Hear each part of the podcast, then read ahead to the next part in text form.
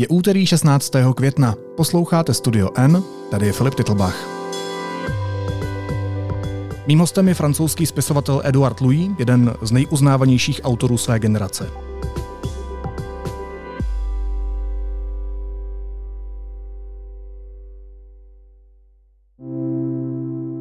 Píše o chudobě a každodenním ponižování nižších vrstev pojmenovává násilí, které je na ní pácháno. Jeho tématem je i odstrkování kvír lidí na okraj společnosti. Nezdráhá se ve svých knihách ukázat prstem na konkrétní politiky a syrovým způsobem jim připomenout, které životy zničily. A může si to dovolit, protože píše o sobě a o své rodině. Eduarde, vítejte, dobrý den. Hello, welcome. Uh, thank you for your time, Eduard. Thank you very much. Merci.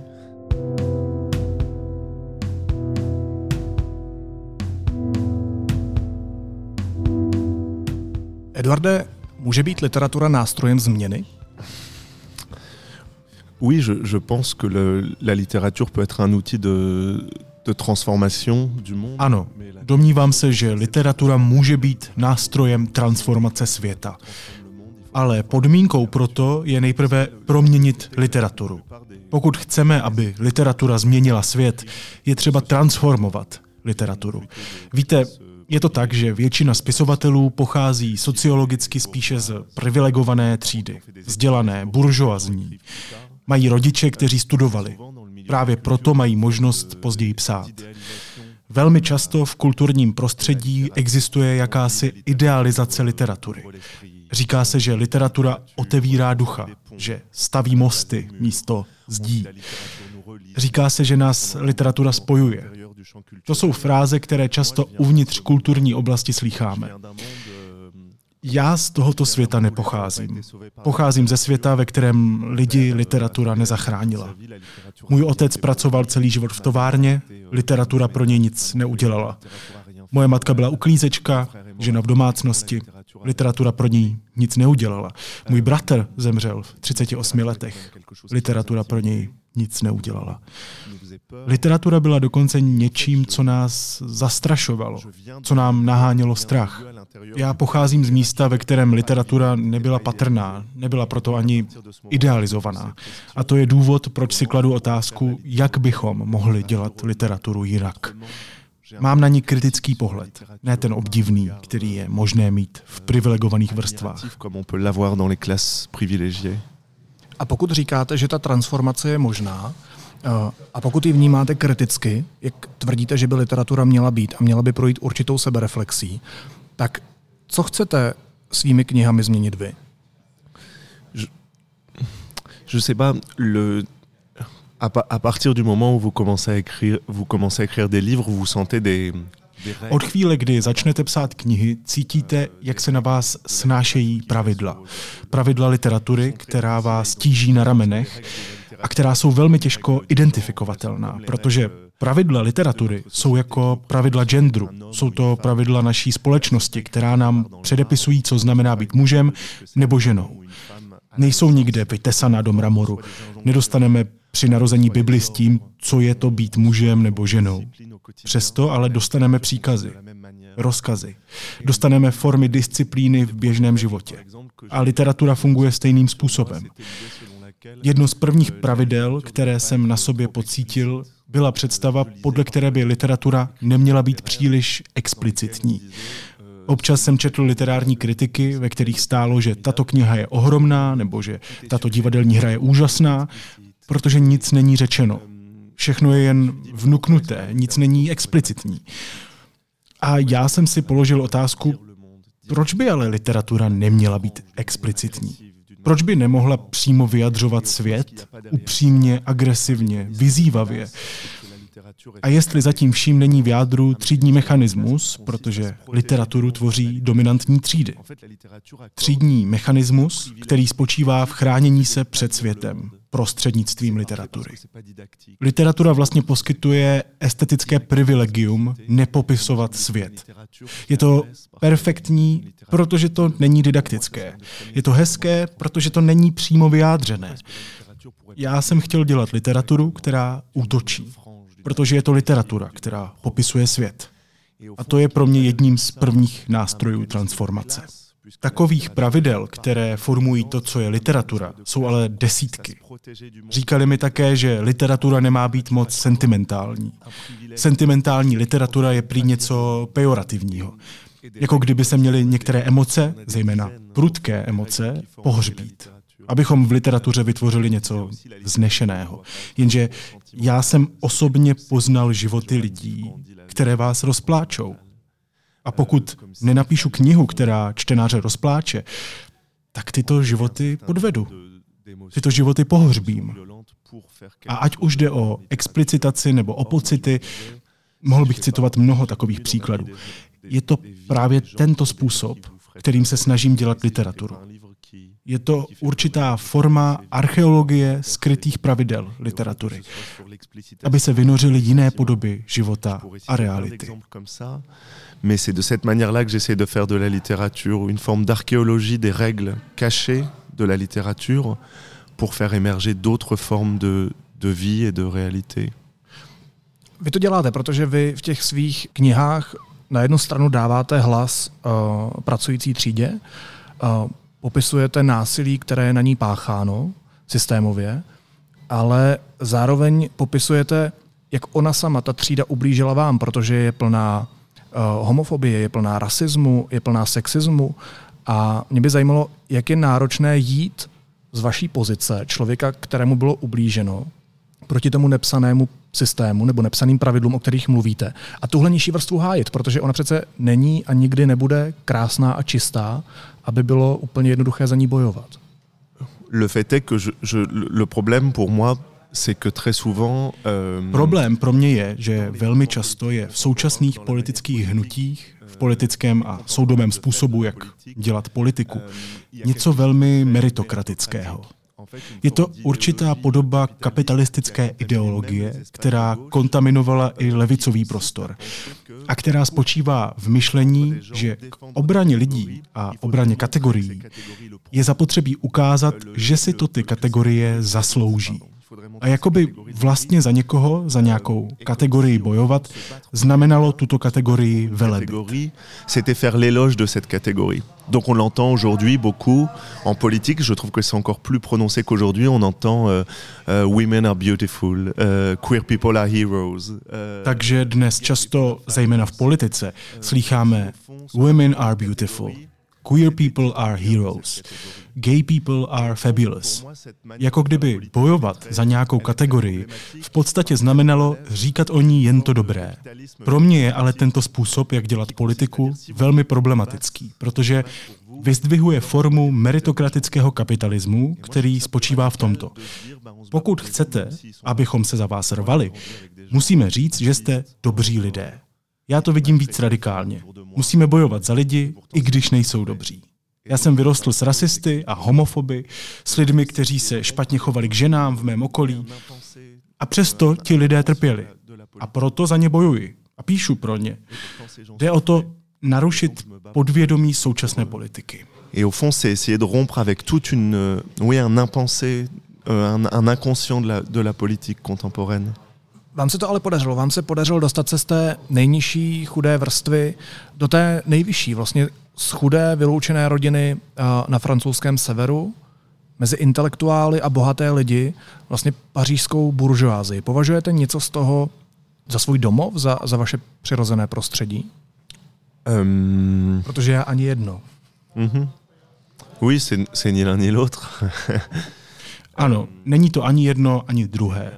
Přeběhlík mezi třídami není tak docela doma tam, kde vyrostl, a ani nikdy úplně není doma tam, kam přišel. Ale je to možná tato nekomfortní pozice, která nám umožňuje vidět svět více kriticky. To je jisté. To, co jsem chtěl ukázat v knize Jak se stát jiným, je, že jsem z tohoto prostředí mého dětství unikl. Ne proto, že bych byl svobodnější, citlivější nebo inteligentnější než ti lidé, se kterými jsem vyrostl, ale právě proto, že jsem byl méně svobodný než oni. Vlastně pokaždé je ve vyprávění příběhu o lidech, kteří se vymaní z nějakého sociálního prostředí, trochu mainstreamová mytologie výjimečného dítěte, jemnějšího a citlivějšího než ostatní. Já se tuto mytologii snažím ve svých knihách zničit a vyprávět jiný příběh. A tento příběh je právě příběhem dítěte, které je méně svobodné než ostatní. Protože já kromě třídního determinismu, kromě mé podmínky chudé vrstvy, jsem byl ovlivňovaný také sexuálním determinismem. Teplouš. To mi říkali každý den. A kvůli tomu jsem měl ještě menší moc než ostatní. A kvůli tomu jsem musel utéct. Et cause de ça, j'avais encore moins de pouvoir que les autres. Et à cause de ça, j'ai dû m'enfuir. A jak to, že vám se podařilo proplout z té jedné třídy do jiné a podstatné části lidí nebo podstatné části populace se to nikdy nepodaří? Bah, justement, c'est un, c'est un, c'est un, ce qui produit l'émancipation ou pas d'une personne, c'est un, un mélange d'histoires. To, co způsobuje emancipaci, je směsice příběhů, která je tak velká, že je velmi obtížné ji ohraničit.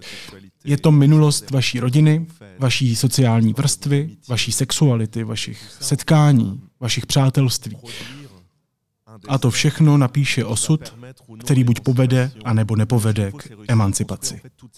Je ale potřeba dokázat postavit celou mapu toho, co dělá bytost bytostí, co dělá osobu, aby mohla uniknout této mytologii vědomí, které by bylo čistší, svobodnější, jemnější.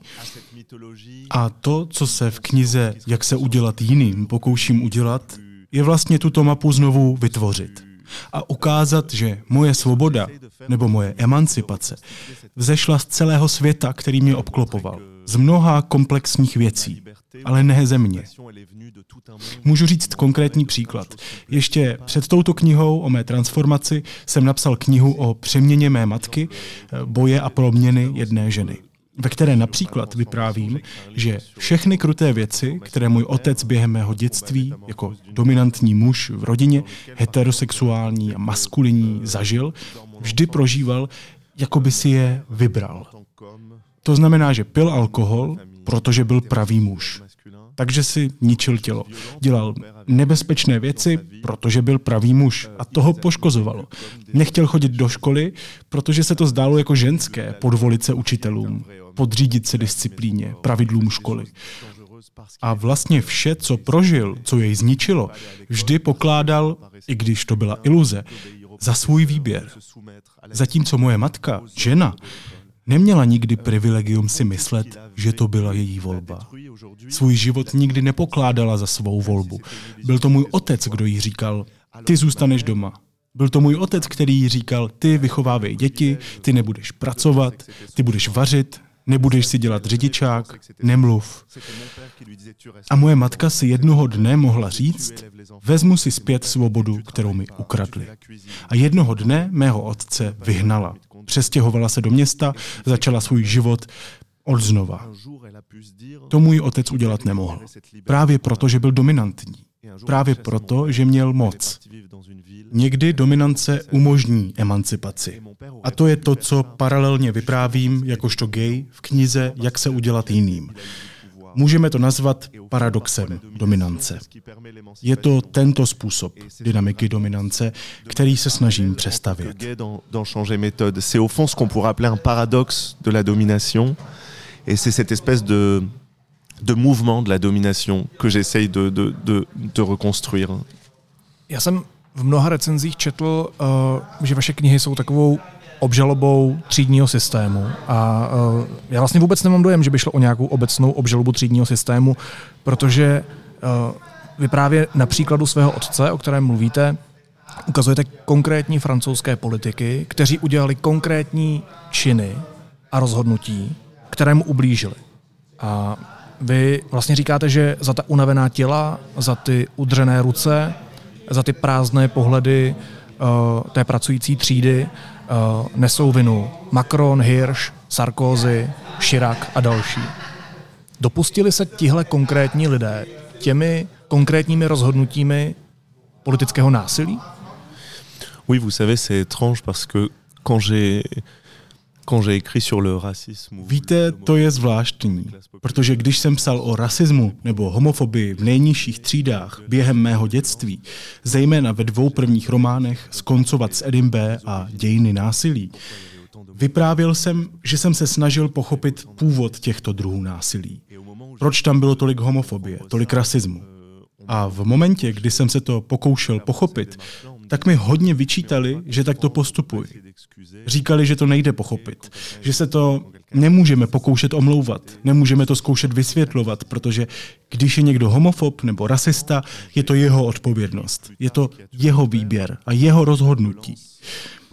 A když jsem později psal knihu Kdo zabil mého otce, ve které jsem mluvil o politickém násilí, o politicích, o prezidentech, o ministrech, kteří vzali peníze nejnižším třídám, kteří seřezali rozpočty veřejného zdravotnictví, tak mi v ten moment ti stejní, kteří mě kritizovali, říkali, ale to přece nejde vyčítat politikům. To je mnohem složitější. Je to celý systém, celá struktura. Jsou to instituce. Nerozhodují to jednotlivci. A já jsem si postupně uvědomoval, že jsou naše společnosti založené na systému, uvnitř kterého jsou vždy odpovědní ti, kteří jsou dominováni.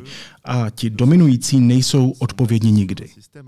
Pokud je chudý homofob, řekneme, že to je jeho chyba, protože si to vybral. Je potřeba ho odsoudit, vytknout mu to. Pokud prezident nebo minister udělá tvrdé rozhodnutí, řekneme, že je to systém, že je to instituce, že to jsou kolektivní mechanismy. Je tu forma nerovnosti analyzování odpovědnosti, uvnitř které platí paradoxně, že čím více jste dominantní, tím méně jste odpovědní. I když bychom si mohli myslet opak. Mohli bychom si představit, že mít moc znamená mít moc nad životy jiných a mít nějakou odpovědnost. Chtěl jsem bojovat proti této nerovnosti v systému mínění. Et donc, au fond, j'ai voulu euh, oui, rétablir cette. Euh, me battre contre cette inégalité dans le système du, du jugement. Oui. Já když jsem hledal, co mají společného právě ta pracující vrstva a ta elita, tak jsem došel k tomu, že je to právě ona homofobie, protože když a my dva to oba známe, se nacházíme v té pracující vrstvě, tak nás tam dusí věty typu, o kterých jste mluvil. Buď chlap, nebuď teplouš, nechovej se jako žena a tak dál. A v tomhle se přece ta, ta elita nebo eh, ta vládnoucí vrstva vůbec neliší, když se podíváme na životy LGBTQ lidí, jak je škrtí vládnoucí politici v řadě států a je to čím dál horší. Podíváme se do Polska, podíváme se na Slovensko dneska už, podíváme se do Maďarska, do Putinova Ruska a tak dál. Uh, tam se vlastně mísí jak diktátorské státy, tak členové Evropské unie. Proč je homofobie univerzálním nástrojem útlaku ve všech vrstvách? Mm-hmm. Non, non, mais au fond, on pourrait dire que le, le, les structures du, les structures du v podstatě bychom mohli říct, že struktury genderu a sexuality jsou ještě více mocné než třídní struktury.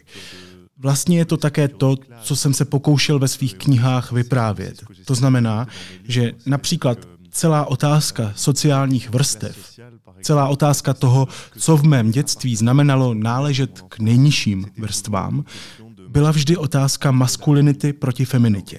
Být mužem z nejnižší vrstvy znamenalo nedávat si nohu přes nohu, jako muži z buržoázní vrstvy, protože se to vnímalo jako ženské. Být opravdovým mužem z nejnižších tříd znamenalo jíst obrovská jídla, mastná, na rozdíl od buržoazie, která jí malé chody, považované za ženské, lehké. Mí rodiče volili krajní pravici se slovy she has balls, že má Marin Le Pen koule. Celá struktura běžného života, tříd, způsobu, jakým jsme volili, jakým jsme jedli, jak jsme se oblékali, byla promyšlená skrz otázky genderu, maskulinity. Nebýt žena, nebýt teplouš, protože to bylo vždy asociované. A právě proto tato otázka prochází třídami. Otázka genderu se neomezuje na jednu sociální vrstvu. A domnívám se, že dnes nám tato otázka maskulinity může umožnit kompletně znovu promyslet otázku tříd. Přemýšlet nad ní novým způsobem. To znamená nejen intersekcionalita, jak to občas trochu hloupě říkáme, nejen jednoduše kupit témata jedno na druhé, je třeba mluvit o třídách, o maskulinitě, o rasismu a podobně. Měl by se použít každý problém, například problém maskulinity, abychom celistvě znovu uvážili ostatní problémy. Změnit způsob, jak se o nich přemýšlí. A dnes, což dokážeme vidět na genderu nebo na sexualitě, to jsme ještě možná před 50 lety nedokázali, nám to umožňuje kompletně přeskoumávat sociální vrstvy. A to si myslím, že je důležité. de revoir complètement les classes sociales. Euh, et ça, je pense que c'est important. Oui. My jsme stejně staří a když čtu vaše knihy, tak se vlastně nemůžu zbavit dojmu, že jsme žili ve stejném čase a ve stejném sociálním nastavení, uh, vlastně stejné životy, jenom na jiných místech. A mě by zajímalo, jak moc vlastně určuje budoucnost fakt, že se narodíte jako queer člověk nebo jako jiná člen jiné minority v, vlastně ve vykořeněném a sociálně vyloučeném kraji. Hmm, oui, le, hmm. Ano, sexualita nebo to být mužem nebo ženou, být tak vnímán případně sociální vrstva. To jsou konkrétní mocenské souvislosti a vztahy, které existují. To není fikce, jako například země, stát. Země je něco, co je arbitrárně rozdělené. Když se ráno probudíme, nejsme Čechem, nejsme Francouzem. Pokud se tedy nebavíme o nacionalistech nebo fašistech, kteří se tak obsedantně identifikují. Já jsem se nikdy necítil být francouzem. Neměl jsem nikdy dojem, že píšu knihy o Francii. Samozřejmě jsem tím ovlivněn. Jsem ve Francii, čtu francouzské věci, vidím francouzské věci. V jádru je ale otázka všech mocenských souvislostí. Mnohem, ano, je to mnohem důležitější. A proto, když vyprávíme příběhy pravdivým způsobem, literatura nemůže být nikdy literaturou národní. A najdete úplně stejné dětství v České republice jako ve Francii, v Kolumbii. Et vous trouvez exactement la même enfance euh, en République tchèque qu'en France, qu'en euh, Colombie. Euh, euh, et voilà, je pense, oui. Vy tu manuálně pracující vrstvu vlastně vykreslujete nebo popisujete ve vší její nechutnosti, nekultivovanosti, nevzdělanosti, eh, s tím vším jako nevkusem, nesoucitem. A mě by vlastně zajímalo, jak se na ty vaše knihy dneska dívají lidé, kteří jsou v těch knihách vykreslení, protože často jsou to vaše blízcí, často je to vaše rodina, často jsou to lidi, mezi kterými jste vyrůstal a zároveň se vlastně nebojíte kritizovat i tu současnou vrstvu, ve které se dneska pohybujete. A opět, eh, naprosto autenticky, explicitně a, a velmi přísně. um... Il y a des gens qui sont très contents et puis d'autres qui sont pas contents du tout. Někteří lidé jsou velmi rádi, jiní ale nejsou rádi vůbec. Ostatně z obou stran. Někteří lidé z mého dětství nebo mé rodiny moje knihy přijali, jiní je nenávidí, další nebyli spokojení. Moje matka nebyla vůbec ráda, když jsem začal vydávat knihy. V prostředí, ve kterém se pohybuji teď, jsou lidé, kteří napsali mnoho knih namířených proti mně. Existuje mnoho knih, které byly ve Francii publikované za účelem mě kritizovat nebo na mě útočit. Ale co se týká nejnižších tříd, které se snažím ve svých knihách popisovat, mám vždy dojem, že pohled na tyto třídy, ať už jde o žurnalistiku, politiku, literaturu nebo kinematografii, je stále rozdělen na dvě vnímání. Buď jsou jednotlivci z nejnižších tříd popisováni jako násilní, nebezpeční, zlí, špinaví, a nebo jsou popisováni jako autentičtí, bonviváni, požitkáři, ti, kteří mají oproti buržoazi, která je pokrytecká a prolhaná, dobré hodnoty. Tento dvojí způsob trochu připomíná koloniální vnímání, způsob, jakým Evropa kolonizovala svět a viděla kolonizované země buď jako divochy, zabijáky, kteří se jedí, kteří nemají přístup k civilizaci, a nebo jako vznešené divochy, kteří znají tajemství skutečného života, opravdové existence. Třídní vnímání a koloniální vnímání tak vlastně používá dva stejné způsoby percepce, které jsou rasistické. Dva způsoby, kvůli kterým tihle lidé zmizí zneviditelňují je. Protože oni nejsou ani to, ani něco jiného. Ve svých knihách se pokouším najít spravedlivé vnímání, které by se vymykalo tomuto dvojímu. Divoch, dobrý divoch. My si to vlastně neuvědomujeme, ale tohle stále ohromným způsobem strukturuje umění, literaturu, žurnalistiku.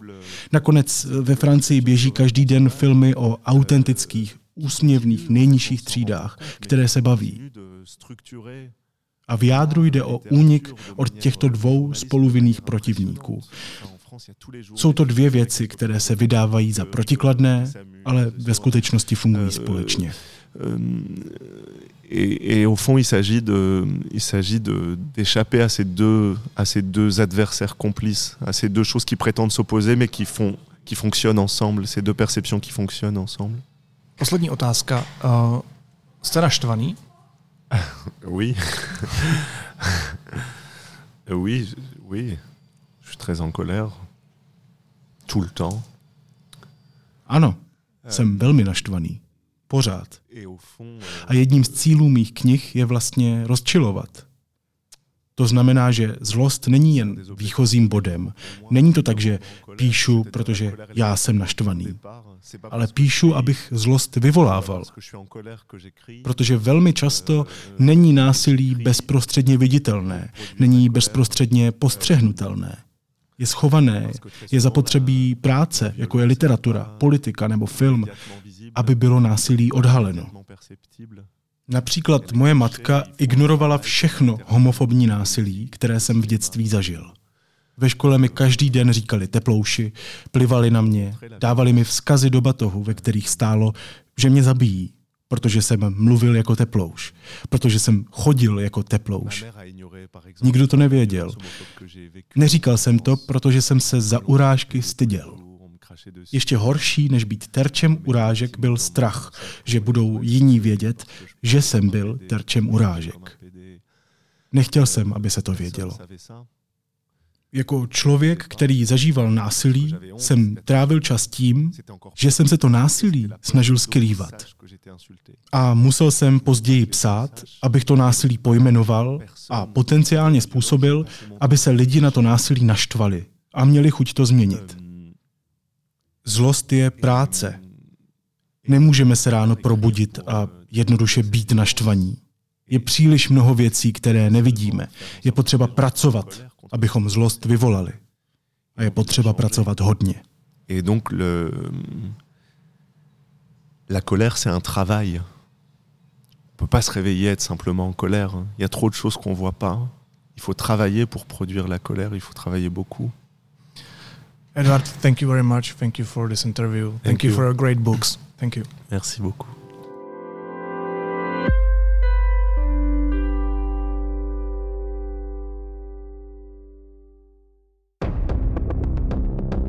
Tělo z části rybí, z části lidské. Krajina plná příběhů.